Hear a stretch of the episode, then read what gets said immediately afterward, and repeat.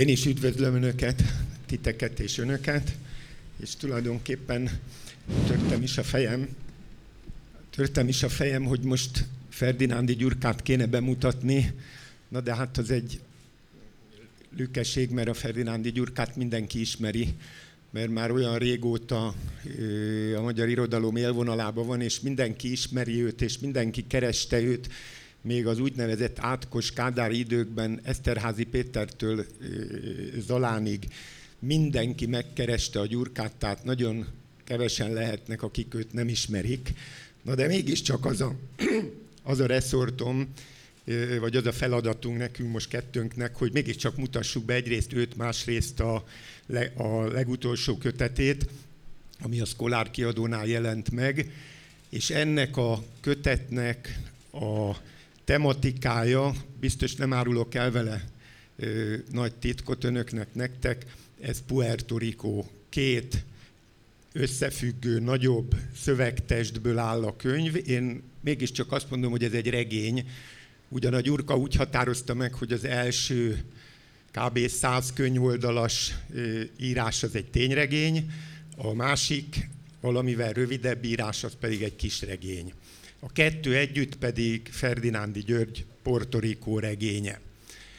Na most még csak egy mondat, aztán hagyom őt beszélni, mert egyrészt írtó jól beszél, ezt majdnem mindenki, gondolom, aki már hallotta őt beszélni, vagy szerepelt vele, az tudja, hogy jól beszél, színesen beszél, érdekesen beszél, izgalmasakat mond, csupa olyasmit mond, amit egy csomó magyar író, vagy a magyar író kilencvenkilenc százaléka nem mondhatna el, azon egyszerű oknál fogva, hogy Ferdinándi francia író, spanyol író és magyar író. Meg még azon egyszerű oknál fogva, hogy Ferdinándi György Franciaországban is otthon van, Puerto Ricón is otthon van, Floridában is otthon van, Magyarországon is otthon van, illetve leginkább sehol sincs otthon, ha, ha a könyveit olvassuk, vagy a rövidebb, hosszabb írásait olvassuk, akkor kiderül, hogy ez az ember, aki bebarangolta az egész földet, és legalább négy hazája van, ez állandóan a hazátlansággal és a lelkiismeret furdalással küzdködik, és ebből születik tulajdonképpen az összes írása. Azt is szeretem benne, hogy ugye a hazáihoz mérten neki több nyelve is van, tehát az anyanyelvén a magyaron kívül van francia és spanyol nyelve, amelyiket olyan ö, módon, olyan biztonsággal birtokolja, hogy azokon írni és azokra műfordítani is képes. Azt, hogy ezek után azt szokta mondani, hogy ő angolul nem tud, meg németül nem tud, de ha véletlenül olyan helyzet hozza, akkor tanulja voltam, amint németül és angolul is ért és képes megszólalni. Tehát ezeken minimum öt nyelvű. Na most a Gyurkának mégis ez a hontalansága, hazátlansága, mindenhol otthon léte és sehol sem otthon léte, ez a nagypolgári, vagy nagyvilágias, vagy kalandor, erre a kalandorságra még majd visszatérünk, bár tagadni szokta, de azért én majd most itt erőltetem. Szóval az az érzésem, hogy Puerto Rico, az anyaország vagy a szülőföld mellett mégis valahogy kedvesebb hely a Gyurinak, és ezt nem hiszem, hogy csak a harminchat év tenné, hogy ő Puerto Rico, a Puerto Ricói Egyetemen harminchat éven át tanított. Hanem az az érzésem, vagy ez nem az érzésem, ez tény. Franciaországról, Németországról, ahol élt, vagy Spanyolországról, Barcelonában is élt egy darab, de Franciaországban hosszan élt.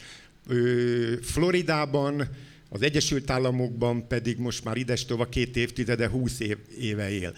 Mégsem érzem azt a forró, nem érzelmes író, úgyhogy a forró szeretetet hagyjuk, simán azt a szeretetet, amit a hazája mellett Puerto Rico iránt érez a mi írónk. És akkor most már hagylak egy kicsit téged is szóhoz jutni. Köszönöm szépen, köszönöm, hogy eljöttetek. Jól lehet hallani? Szal hallható. Köszönöm, hogy kivártátok, amíg türelmesen itten a Trabantommal be, beforol, befaroltam ide, és hát majd igyekszem ülve befejezni, elkezdeni és befejezni ezt a beszélgetést, hiszen nálam a, az a legnehezebb fölállni, a legnehezebb fölállni, vagy leülni, a legnehezebb az én esetemben. De ezzel ezt el is, ezt a témát azt hiszem ki is merítettük, hiszen nem erről van szó, nem a fölállásról és a leülésről van itten szó, hanem arról, hogy nagy szerencsémre ismét találtam egy olyan kiadót, mint a Szkolár, aki kiadja azokat az írásaimat, amik a szokványos magyar naplós köteteimben általában nem találnak helyet.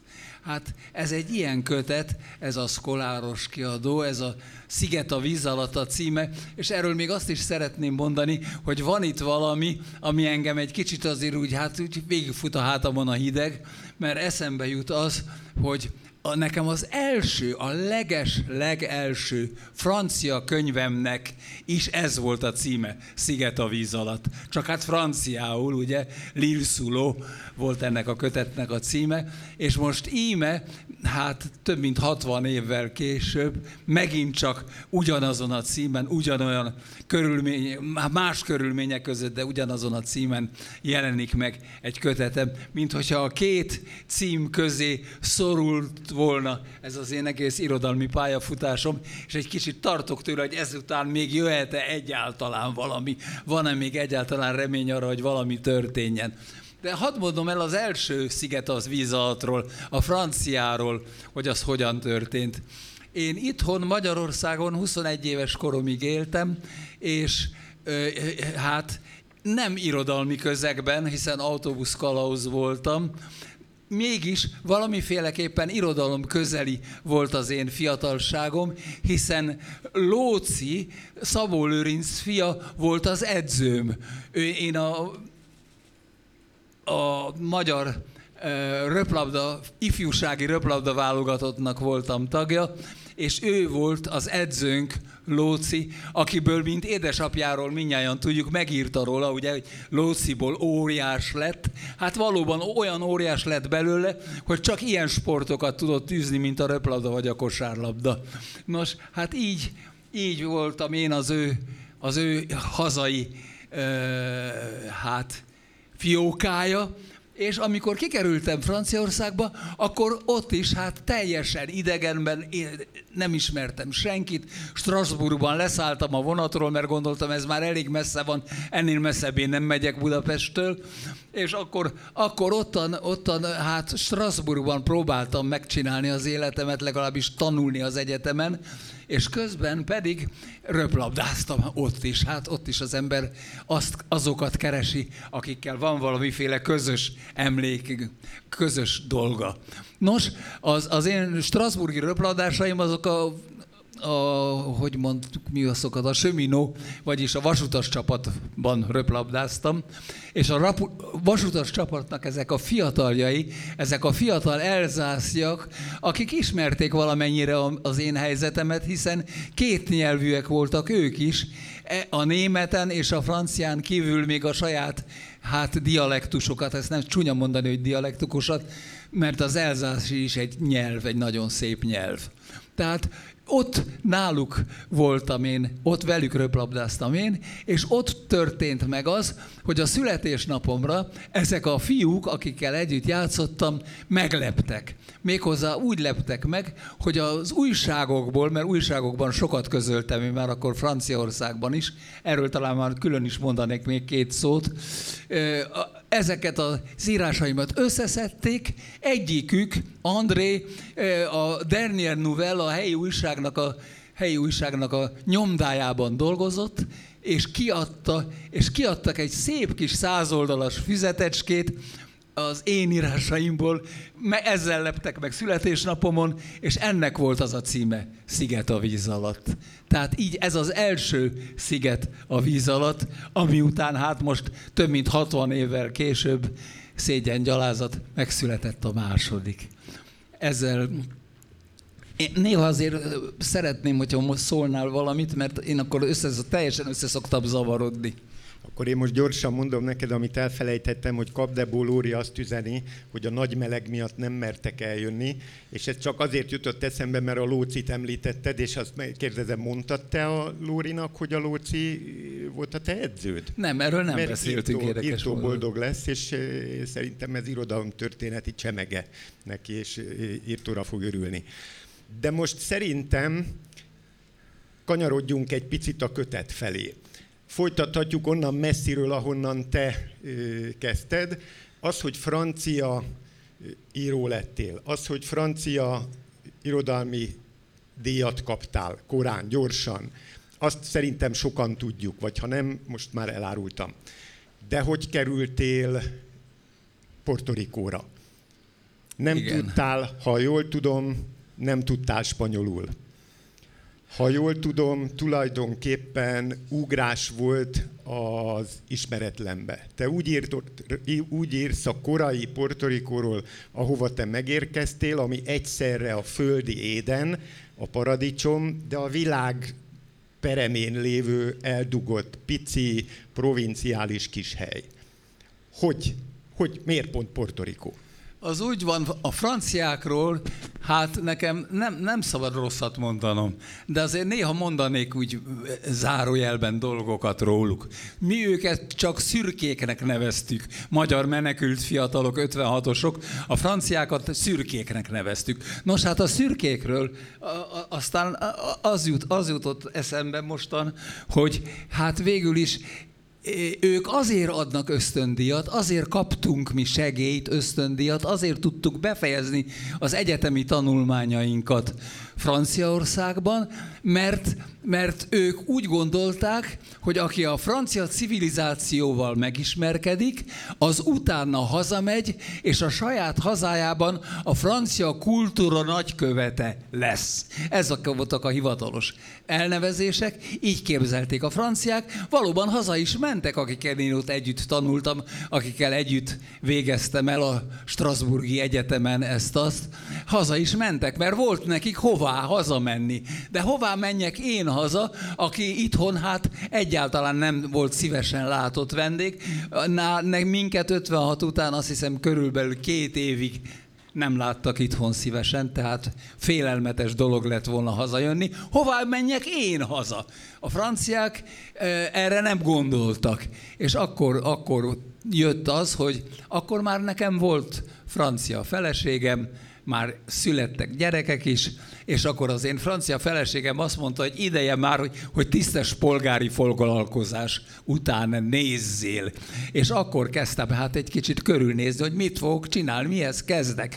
Az igazság az, hogy a francia irodalmi életben a még a legnagyobb íróknak is volt tisztes polgári foglalkozásuk. Hát Louis Ferdinand Céline, ugye, akit én a legnagyobbak között tartok számon, Céline például orvos volt végig egész életében.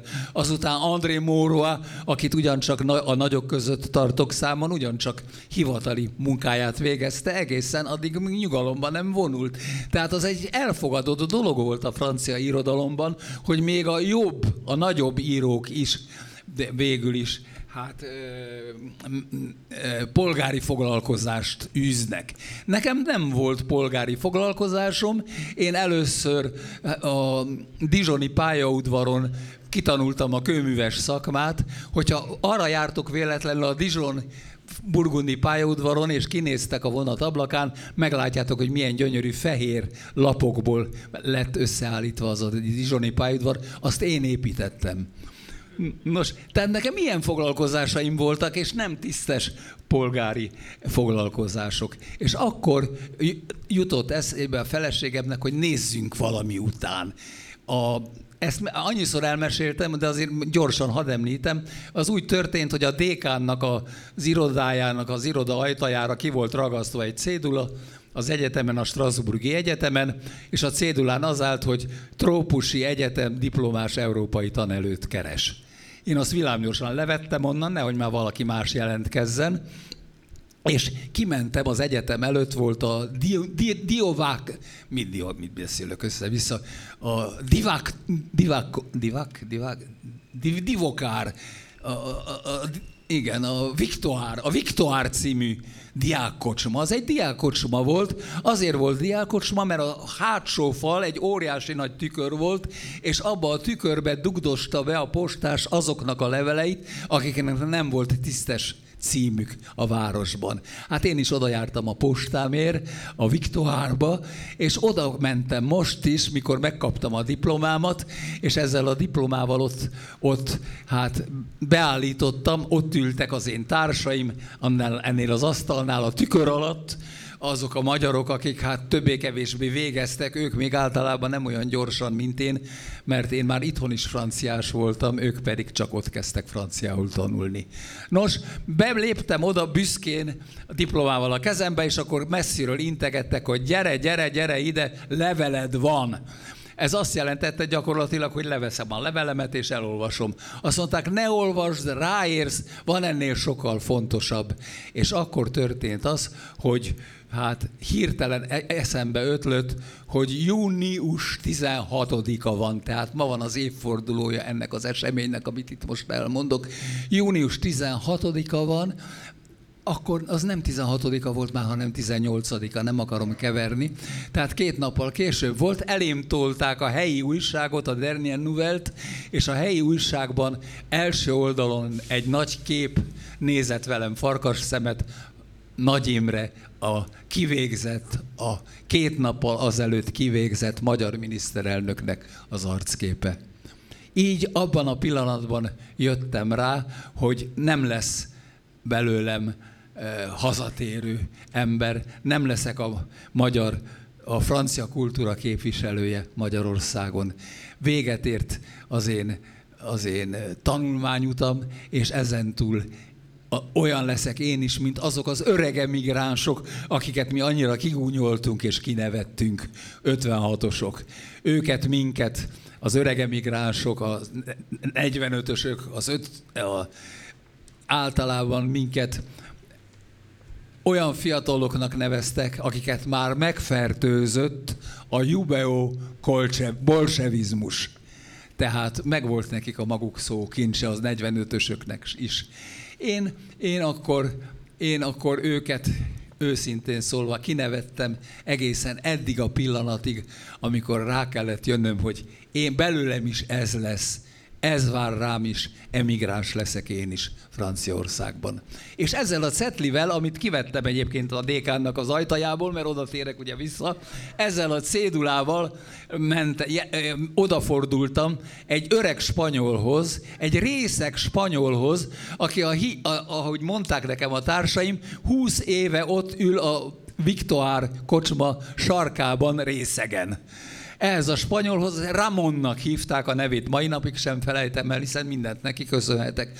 Oda mentem hozzá, odaadtam ezt a cédulát, és azt mondtam, Ramon, írd meg a jelentkezésemet, mert én el akarok menni ebbe, erre a, erre a trópusi egyetemre tanárnak.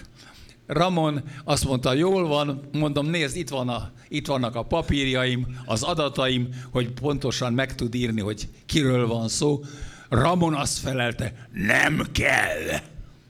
Ezek után már nem volt sok reményem arra, hogy abból a, reményből, abból a levélből lesz valami, és íme mégiscsak lett. Ramon olyan szépen megírta, föladtuk, hogy egyszerre csak, hát két hónappal később a Portorikói Egyetemtől megérkezett a válasz, hogy felvesznek, és hogy jelentkezésem, stb. A különböző adminisztratív dolgait most már hozzuk tető alá. Tehát így kezdődött az én portorikói indulásom. Ez egy nagyon furcsa indulás volt. Két gyerekünk volt már akkor, de ők csak két hajójegyet küldtek, akkor még hajón jártunk Európából a Karibi-szigetekre. Két gyerekünk volt már, tehát mi négyen voltunk, és kaptunk két hajójegyet. Azt a két első osztályú hajójegyet váltottuk be villámgyorsan négy darab harmadosztályú hajójegyre, ami a Kazánház mellé szólt, a hajófenékre, és nagy szerencsével azt hittük, hogy baj lesz belőle, de nem lett, éppen ellenkezőleg ott a hajófenéken utaztak azok a feketék, akik mentek haza a szigetükre, és akik, akik ott énekeltek és táncoltak. A hajóútnak a kilenc napja alatt, kilenc napig tartott a hajóút, most kilenc napos repülőutat is hosszúnak érezzünk, akkor a kilenc napos hajóút volt a természetes. Tehát ott velük é- tanultunk, énekelni és táncolni a hajófenéken az, az alatt a kilenc nap alatt. Így érkeztem meg Puerto Ricóba. Ez az indulás, és most megint átadom neked a szót. Átveszem, hogy egy kicsit levegőhöz juss, hogy ugye figyelik a nem kalandor, amikor én megkérdezem tőle, nem sokszor, de most se örül neki, hogy, hogy egyszer-egyszer megkérdeztem tőle, és nem olyan régen jutott nekem ez eszembe, vagy nem olyan régen jutottam arra a következtetésre, hogy mondjon akár, mint a Gyurka. Nagyon tisztelem, nagyon szeretem, boldog vagyok, hogy a barátom, meg vagyok tisztelve, hogy a barátomnak mondhatom, de kalandor.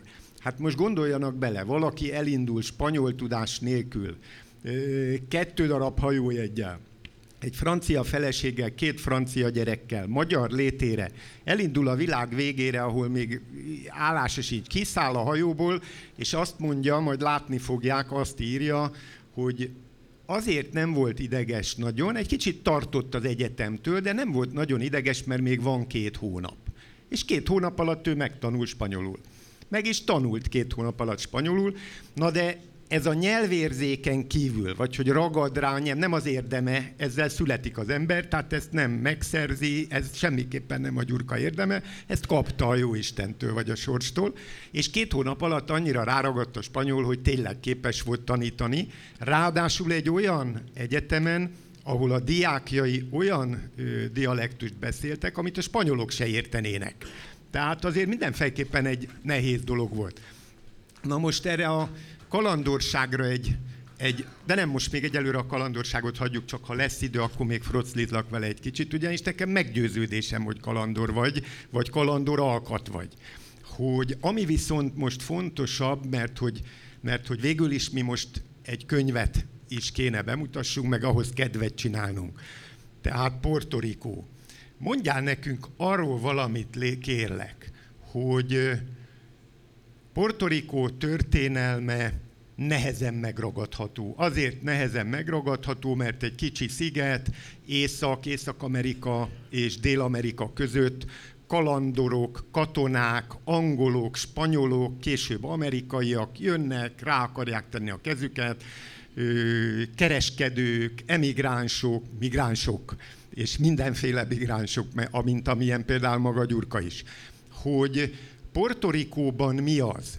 A történelme, a közép-európaiság. Mi szeretünk a, a, a Kárpát-medencére úgy, mint a nagy ö, népek ö, ötvöző kója és üstje, és a, az amerikai melting pot.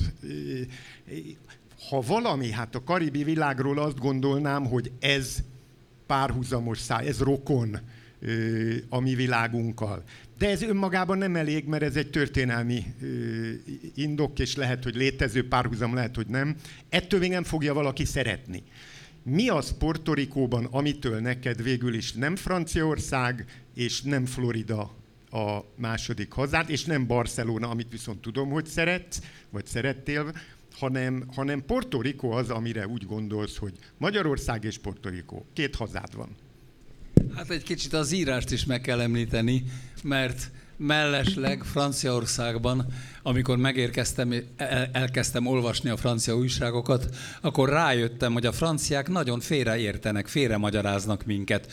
ötvenhatról például a francia sajtónak azt lehet mondani, az egyik fele, Nagy, talán a nagyobbik fele azt tartotta, hogy ez egy nagyon csúnya árulás volt, elárultuk a szocialista Szovjetuniót, és ezzel tulajdonképpen mi megvetésre méltó emberkék vagyunk, mi ötvenhatos magyarok, akik megérkeztünk Franciaországba. És ez ellen hát lázadtam fel, és ekkor kezdtem megírni, megírni azt, hogy mi volt az én számomra ötvenhat. És így kezdődött tulajdonképpen az én francia íróságom is, mert hiszen azelőtt, azelőtt csak szerelmes verseket írtam Kis Irénhez, egy gödöllői kislányhoz. A versek rövidek voltak, a legrövidebbet most el is mondanám esetleg, ugye? Kis Irén, kis ír, én. Nos, tehát egy ilyen, kez, ilyen kezdetek után meg kellett írnom a francia sajtóban, a franciák számára azt, hogy mi volt ötvenhat tulajdonképpen. Mi volt az én számomra, mi az, amit én megéltem ötvenhatban.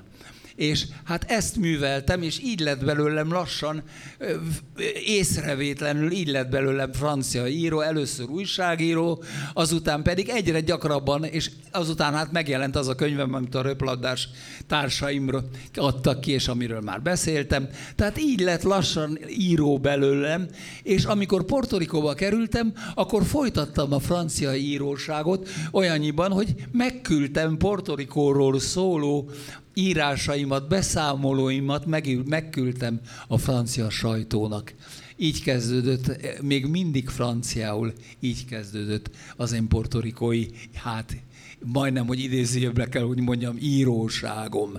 Ez, ez volt a, az indulás, és mi az, ami, ami különlegesen megszeretette velem azonnal ezt a szigetet. Megérkeztem hatvannégy júniusában, és néhány nappal rá a sajtóban olvastam ott, Puerto Ricóban már, vagy, hogy, hogy a francia követség július tizennegyedikén, az a francia nemzeti ünnep, ugye, július tizennegyedikén nagy ünnepet rendez, és oda, mit tudom én, kiket hívtak, megneves személyiségeket, és így tovább. Akkor én elhatároztam, hogy azonnal megyek én is a francia követségre, hiszen végeredményben a franciák voltak az én kötődéseim. Én a franciákon kívül nem ismertem Puerto Ricóban senkit.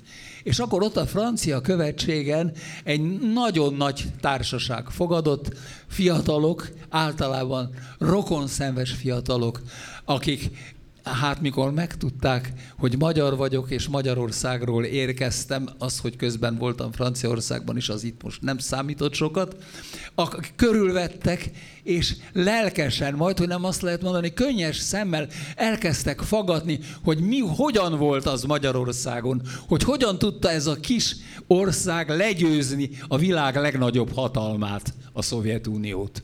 Nos, ez annyira megdöbbentett engem, ez a fogadtatás, és ez, ezeknek a fiataloknak ez a, ez a hát könnyes lelkesedése, hogy én akkor azonnal, abban a pillanatban megszerettem őket. Ez azzal is járt természetesen, hogy én is a helyi függetlenségi párt, az independentista pártnak a hívei közé kerültem, és meg is maradtam ebben a szerepemben harminchat éven át. Ami itt mondasz, az, az világos és érthető, de még egy olyan párhuzam most ezzel a, a függetlenségi párttal kapcsolatban, talán akkor én mondom, és aztán a kérdés, majd jön a kérdésem is, hogy ez azt jelenti, hogy az a Puerto Rico, amelyik volt rövid ideig, vagy darabkái, vagy San Juan angol, de azért hosszú-hosszú évszázadokon keresztül spanyol gyarmat volt ez a Puerto Rico, amikor független állammá lehetett volna, közép-amerikai állammá, akkor nem független állammá lett, hanem Amerikává lett.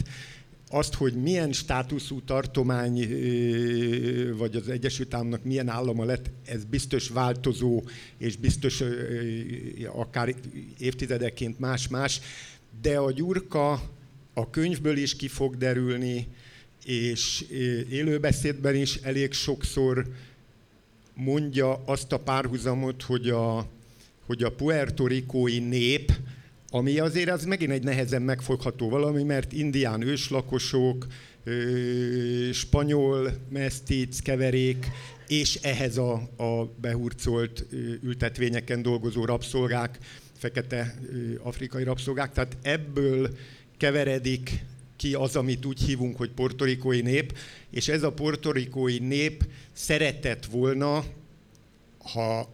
ha Ha, ha igaza van a Gyurkának, ma is szeretne, bár csak kis százalékokat érnek el ö, választásokon, de szeretne függetlenné lenni, mert bizonyos értelemben úgy Amerika gyarmata, nem állama, hanem gyarmata, vagy a nagyvállalatok gyarmata. Tehát ahogy García Márquez ö, utálja a banántársaság, na az a mindennek a teteje, abban aztán érthetünk főleg amerikai multinacionális cégeket. Na most a, valahogy a Gyurkában is benne van ez a puertorikóiak szeretete, és a velük való együttérzés miatt ez a világcégek és az, és az úgynevezett Amerika, hát minek mondjam, nem szereted, akkor így mondom. Tehát, amit például tegnap mondtál, a puertorikóiaknak ugyanúgy megvolt minden száz évben a levert, de legal- vagy legalábbis mindenképpen sikertelennek bizonyuló forradalma és szabadságharca. Mint nekünk. Tehát a, ez a fajta együttérzés, ami egy ötvenhat miatt, szovjet bevonulás miatt, majd csehszlovák bevonulás, hatvannyolc után csehszlovák bevonulás miatt emigrációba kényszerülő és ott ragadó magyar embernek ez a párhuzam nagyon erős lehet. És a könyvből az is kiderül, hogy te a diákjaidban, ahol lehetett, vagy, a, vagy a, egy bizonyos határig ezt a függetlenségi szellemet még erősítetted is.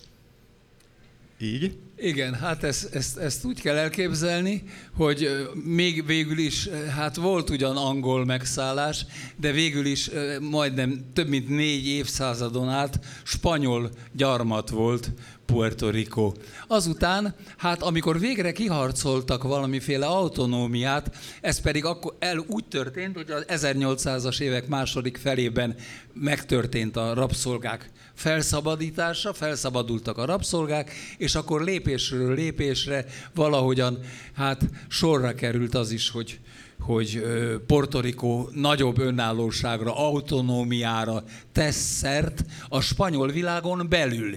Igen ám, de akkor történt az amerikai-spanyol háború, az egy nagyobb méretű háború volt, és ennek volt az a, ennek volt az a közvetlen eredménye, hogy hát hogy hát ugye Puerto Ricóba bejött, bevonultak az amerikai csapatok. Hát ez, ezt nem úgy kell elképzelni, mint itt nálunk, ugye elképzelnénk könnyen. Egy idős asszony, egy idős néger asszony elmondta nekem, hogy hogyan történt az amerikai névinek, a haditengerészetnek a portorikói bevonulása. Az pedig úgy volt, hogy egy kikötőben lakott, egy kikötő közelében, ilyen kis faházakban éltek ott a feketék, aminek nem volt ablakuk, csak ajtajuk volt. És azt, mondja ez, azt mondta ez az asszony, hogy ő egyszer csak észrevette, hogy jönnek be mindenféle nagy hadihajók. És akkor ő rohant haza, hogy bezárja a kislányokat, mert nem mit lehet tudni, hogy ebből mi fog kisülni, és akkor ezek, ezek, ezek a hadifaj, ezek a hadihajók, ugye, ezek pedig, ezek pedig megálltak, lehorgonyoztak a kikötőben, és gatyára vetkőzött amerikai matrózok fejest ugráltak a meleg tengerbe. Az egy olyan nagyszerű dolog volt, hogy a tenger langyos, meleg és tiszta, hogy hát víztiszta, hogy hát ez, ez volt ennek a négerasszonynak a nagy élménye. A, nehogy a kislányok meglássák már gatyában ezeket az amerikaiakat.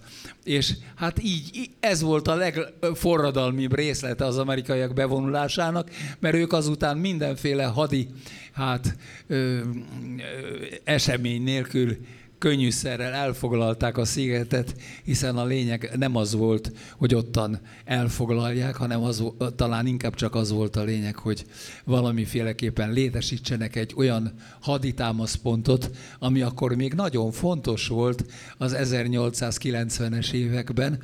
Még nagyon fontos volt, mert a, a csatorna, a, a A Panama.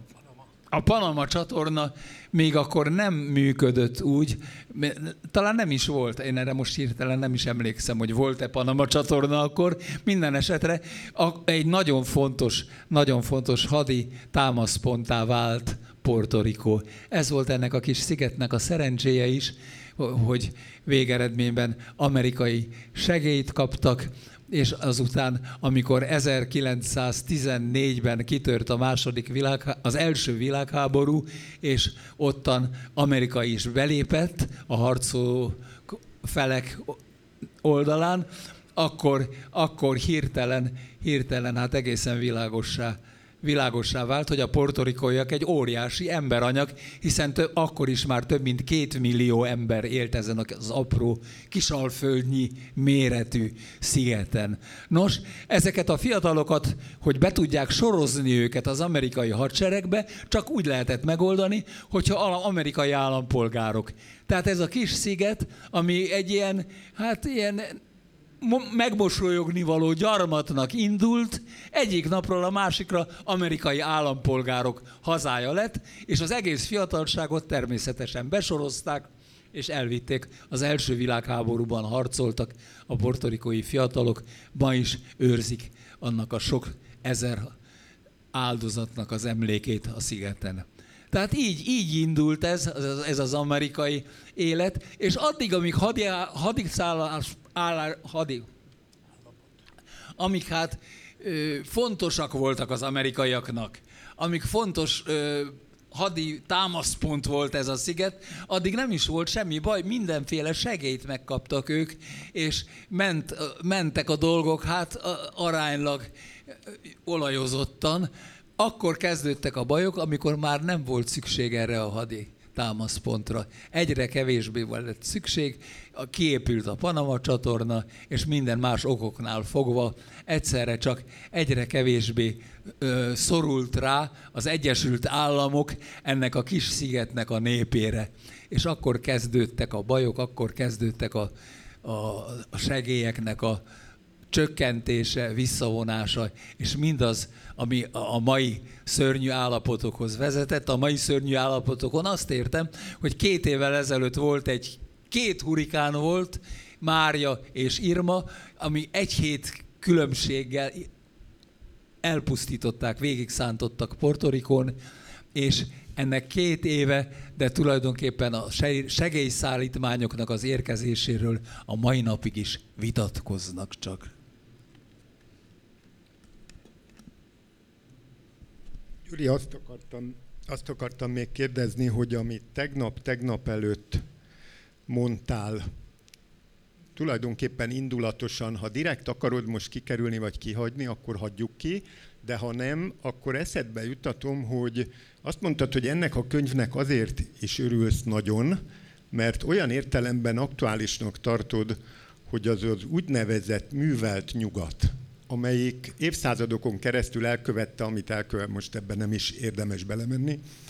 Ma is ott tart, hogy a valahai kizsákmányoltak. Beszélsz erről? Pár szót mondok róla röviden. Végeredmény mi, mi, mi most magunk között vagyunk, itt, itt megbeszélhetünk olyan dolgokat is, amiről nem beszél az ember a sajtó nyilvánossága előtt például. Hát ugye el, azt úgy kell vala, valamiféleképpen...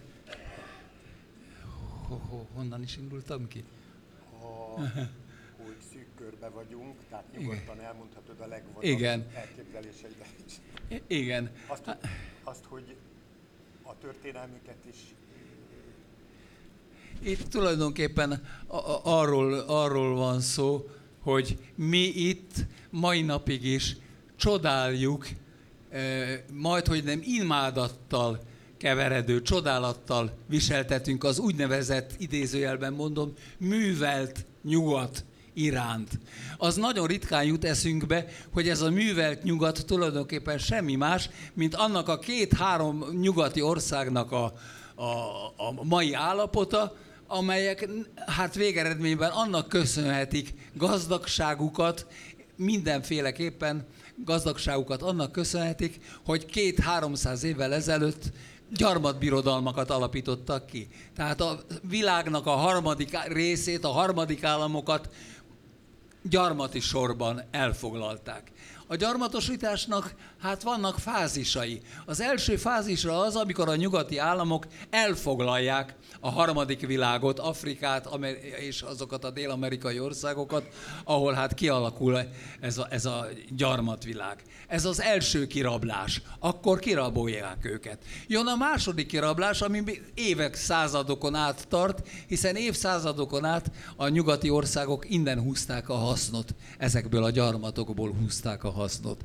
És azután van egy harmadik is, ami az én számomra a legfontosabb, akkor, amikor büszkén bejelentik Párizsban, Londonban és Amsterdamban, mert büszkén bejelentik, hogy hát ők felszabadították a gyarmataikat, és az ő gyarmataik ma már szabad, független országok.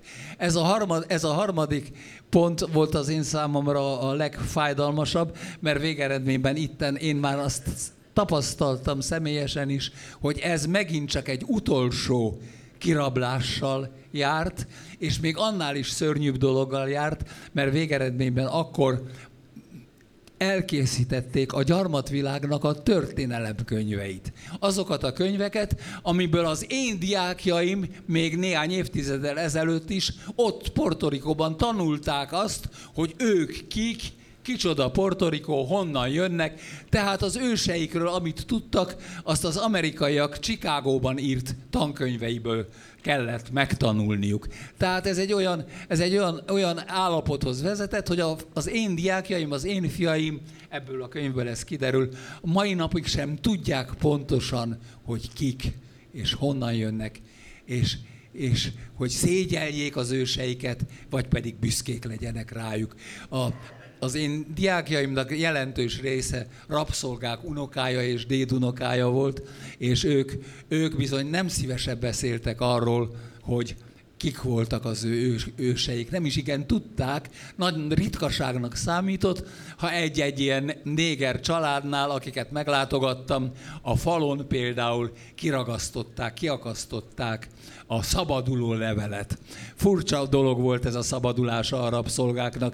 Ez csupa festői dolog jut eszembe, és nem a lényeg, azért, azért vagyok egy kicsit most zavarban. Olyan dolgaik voltak például, hogy hát ezeknek csak keresztnevük volt a rabszolgáknak, vezetéknevük pedig a rabszolgatartó, a tulajdonos neve szerepelt. Tehát nekem volt, volt egy olyan időszak, amikor, amikor a diákjaim közül tucatnyi, ha ugyanazon a kereszt, ugyanazon a vezeték néven szerepelt. Jaj, mostan most... Kár, hogy belevágtam, mert most megint nem jut eszembe, de eszembe. Igen. Hogy hívták ezt a pelik... Nem pelikán, hanem hogy hívták ezt a... Hogy hívták ezeket a léghajókat? Cepelin. Cepelin. Nos, nek, egy időben nekem volt úgy, hogy az én diákjaim között tucatnyi Cepelin nevű fiú és lány ült, mert ők mindnyájan a Cepelin család rabszolgái voltak, és a szabadulások után megtartották ezt a vezetéknevet. Ilyen apróságokkal volt tele ez a világ, ami nagyon-nagyon más, és amit nagyon nehéz így néhány perc alatt elmesélni. A könyvben az első, a Sziget a víz alatt, ez lenne a tényregény. Tulajdonképpen mostanáig erről beszéltünk, meg ennek az előzményeiről. Ez a tényregény, jó műfai meghatározás az, hogy tényregény, mert a Gyurka a saját kronológiai idejében, amit ott töltött harminc, közel negyven évet, ehhez passzítva tálalja az olvasójának Puerto Rico történetét, közben végig az orra alá dörgölve az úgynevezett művelt nyugat képviselőinek, hogy azok vagy nem írják meg Puerto Rico történetét, vagy ha megírják, az hamis. Amikor pedig ő neki esik, hogy majd ő megcsinál egy valódi, igazi történelmet, akkor azt kérdezik tőle, hogy de hát mit, mi, mit akar, bolondtáncokat akar leírni. Igen, meg azt vicceket. Kérdezte tőlem a dékán, aki portorikói volt a dékán, azt kérdezte tőlem, hogy hát te akarod megírni a Puerto Rico történelmét, hát néger viccekkel akarsz szórakoztatni minket? Kérdezte a dékán. Szóval a, a... Nem volt, el sem tudták képzelni, hogy nekik saját történelmük van, amit ismerni kell, és amire büszkék lehetnek.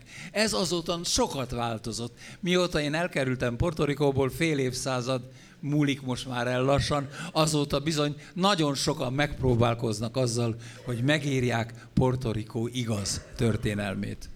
És a Gyurka meg is csinálta ebben a Sziget a víz alatt című tényregényben, szerencsésen úgy, hogy nem, a, nem az évszámokra, nevekre fekteti a hangsúlyt, hanem mégis kapunk egy olyan benyomást, hogy, hogy valahogy az az érzésünk támad, mire letesszük ezt a rövid kilencvenöt oldalas kisregényt, hogy, hogy közel kerültünk mi magunk is Puerto Ricóhoz.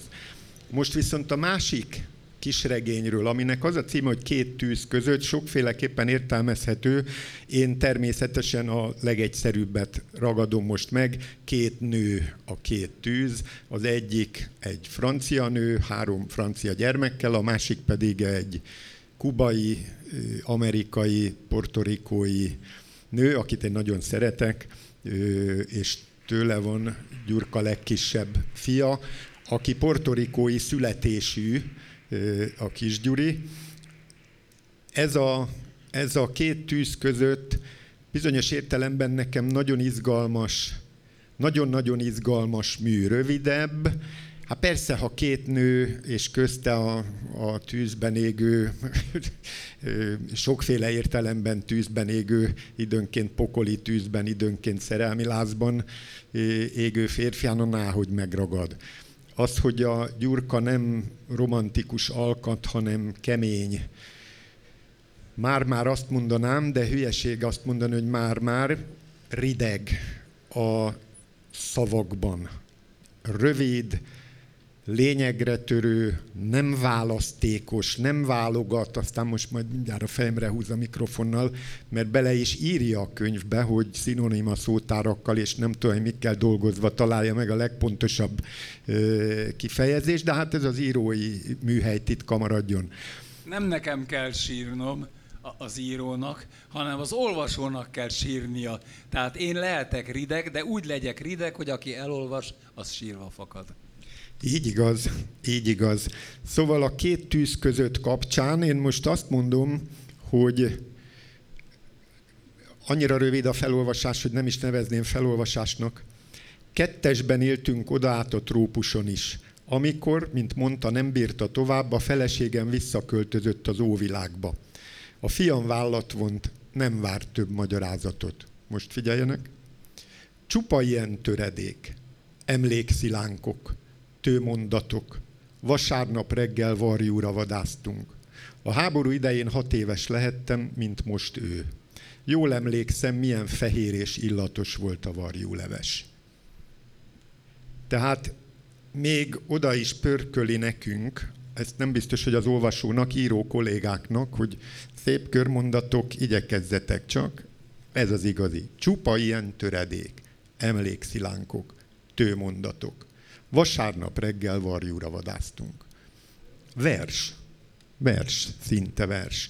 Még egy nagyon rövid, itt még könnyebb dolgom lesz, mert itt még be is jelöltem, ha megtalálom.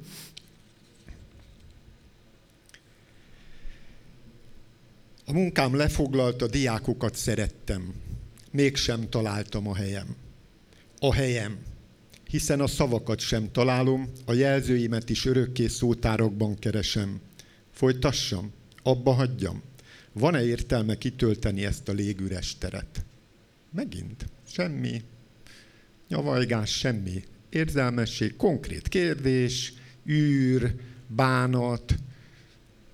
Hadd legyek durva, bizonyos értelemben lelki nyomor, sajnálni is lehetne, de én, az író, megvadulok a pontosságtól, és a, attól, igen, hogy, és dühös leszek, mert ne, ne potyogjon már az én könnyem.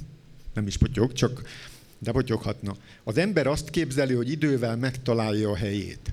Áltatja magát, hogy rövid lesz az átmenet. Aztán hirtelen rájön, hogy nem tartozik abba a világba, ahol él. Hogy hiába való minden igyekezet. Élete végére az embernek kevés barátja marad. A kevésnél is kevesebb. Gyula azonban igazi barát, önzetlen, igaz ember, akit, erről szólna a története, csak cserben hagyni vagy elárulni lehet. Mit lehet egy igaz baráttal? Csak cserben hagyni vagy elárulni? És az ember elgondolkodik, hogy na most ez igaz mondat? Mégis hatásokra vadászik a Ferdinándi is? Nem, ő sem más, mint én, vagy, vagy, vagy más író. Aztán elgondolkodunk rajta, hogy a fene ette meg, meg ott van a végén az, hogy amikor, bocsánat, hogy így mondom, amikor durván elküldi a bánatos francba a két kislányával azt a feketebőrű szeretőt, akit nem vállal.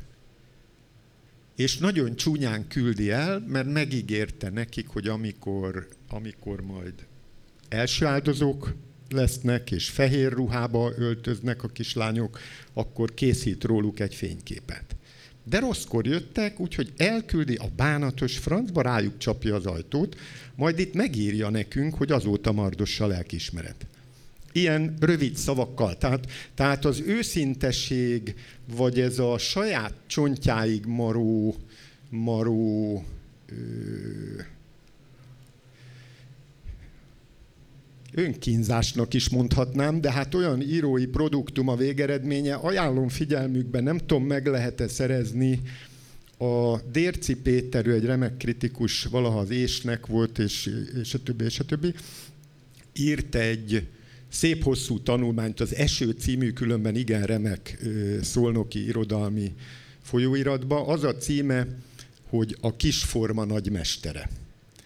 Na, ő avatott kritikus, remek olvasó, aki azt találja meg a könyvben, amit meg lehet találni, nem azt keresi, hogy mi nincs benne, vagy milyen hibát találhatna. Ajánlom figyelmükbe, bár nem fognak többet megtudni, mint a cím, a cím is elképesztően remek. Kisforma nagymestere. Tehát ez a Gyuri, még egyet mondok, hogy ez sem egészen az én világom. És hát eljöttem én annak idején otthonról is, nem vállaltam azt sem, ami utánuk következett. Az én világom talán sehol sem létezik. A kiszakadókat, állítja az Ószövetség, hetedíziglen bünteti az Úr.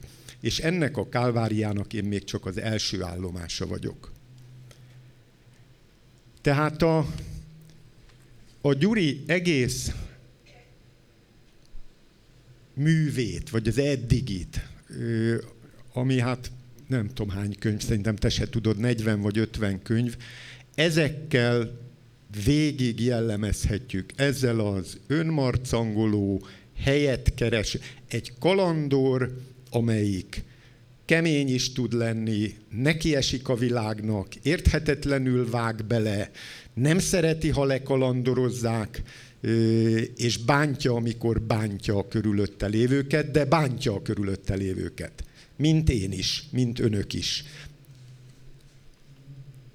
Tulajdonképpen nekem ezzel már nincs is több mondandóm, tehát szerintem még ha akarsz ehhez valamit hozzátenni, akkor tegyél, ha nem, akkor, akkor, akkor mondjuk azt, hogy kérdezzenek a, a Gyurkától. Ez így, így fejeződik be lassan az én pályafutásom. Két dolog fontos számomra. Egyrészt az ablaknyitogatás.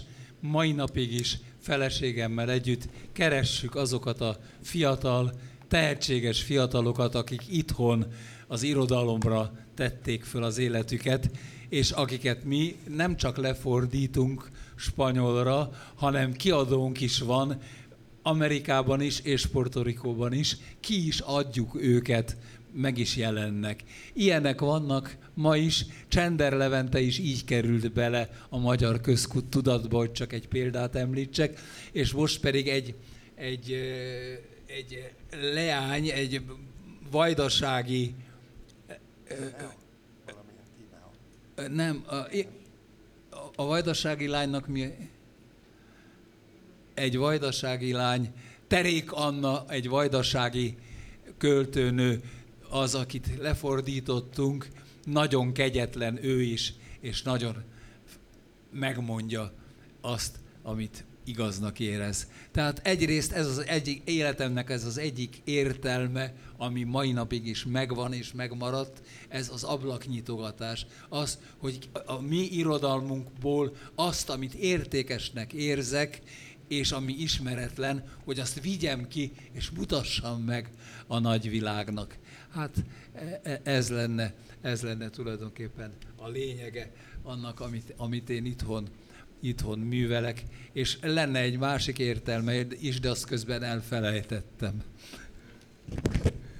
Akkor még én mondok gyorsan valamit, hogy most itt ilyen komolyak voltunk, meg Puerto Rico, meg történelem, meg gyarmatosítás, meg nagy írás, írásművészet, már úgy értem a Gyurkáé. De az, hogy ezekből a könyvekből én nem tudom kisilabizálni, hogy mikor füllent a tényregényt író, aki hol Brigitte Bardot-val találkozik, hol Alain Delonnal találkozik, Mario Vargas Llosa, a tanár kollégája volt, Szélint meglátogatta, és még folytathatnám, a, a dominikai Trujillo, akiről Mario Vargas Llosa írta a Kecske ünnep, vagy mi a bánatot a címe? A, igen, a, bak, a Bakkecske. A Bakkecske ünnepe, igen, ami, aki egy elképesztő. A, a regény nagyon érdekes, ha a regény csak egy kicsit is igaz, akkor, az, akkor egy igazi vaddisznó volt, aki minden nap szüzeket fogyasztott, minden este szállította is neki a hadsereg, és Gyurka, kivel csinál interjút a második rövid kis könyvben, ennek a bizonyos dominikai diktátornak a titkos szolgálati főnökével, vagy katona, vagy bé em rendőrfőnökével, vagy nem tudom én kicsodával, aki természetesen magyar emigráns, és a többi, és a többi. Egy tehát most Erzsébeti fűszeres. Ha az, ha az. Hanem a Gyurka találta ki az egészet. Brigitte Bardottól a Trujilloig. Trujillot nem, mert az létezett. Szóval itt azért nem tudom, hogy a, a, megint az írói műhelybe piszkálnék bele, vagy minden igaz, és akkor nálad nagyobb kalandor nincs.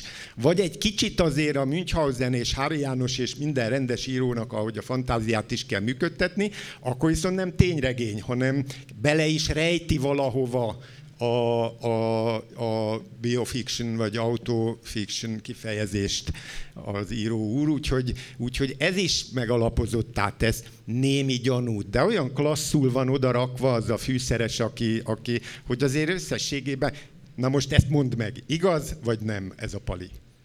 Én mindent, amit leírok, igaznak, véresen igaznak érzek.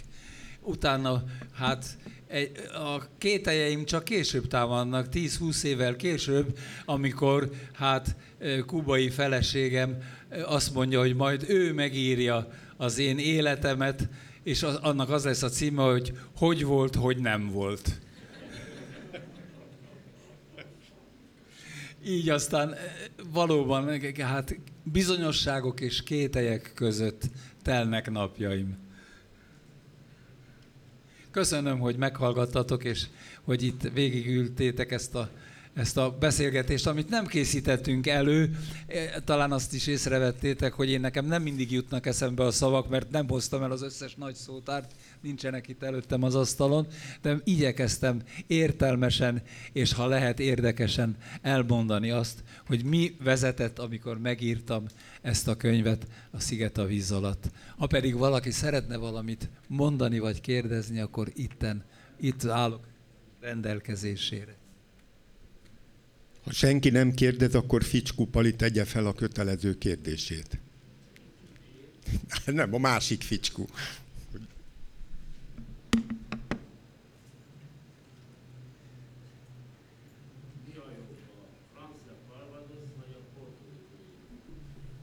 Nem, a legfinomabb ital a világon az a portorikói rum, de az, az, az nem, nem az a portorikó rum, amit itt nálunk az átkosban ittunk, abba én is belebetegedtem annak idején. Nem arról van szó. A portorikói rum egy egészen csodálatosan finom, és mégis erős és illatos ital, amit most már meg lehet szerezni, mert Bacar, a Bacardi cég, hát már nem akarok reklámot csinálni a Bacardi cégnek, éppen ellenkezőleg ellenük csinálom én a reklámot, nem értük.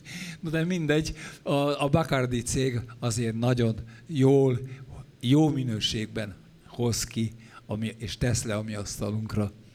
Tanúsítom, hogy az a rum rendben van. A jamaikai se rossz, a guatemalai se rossz, a panamai se rossz, de az, amit a Gyurka itatott velünk, a dé kú, amiről, amiről a hülye író csak némi felvilág, felvilágosítás után jött rá, hogy az a Don Quixote-t jelenti. Így van. Don Q, dé kú, igen. Nagyon szépen köszönjük, hogy ebbe a döglesztő melegbe eljöttek ide, ebbe a kemencébe, és, és Gyurkát. Na, na, na, dedikálás. Tehát, ha valaki dedikált, akkor kimegyünk, hogy a termet átadjuk, de kint biztos van asztal, szék, ahol, ahol szívesen dedikál. nem tudom, hogy vannak-e példányok. Én nem láttam. Vannak itt egyáltalán de példányok ha van a könyvemből? Valaki... Na, látod, van. Hát ha vannak, akkor örömmel szívesen dedikálom természetesen. És köszönöm a kedves jelenlétüket.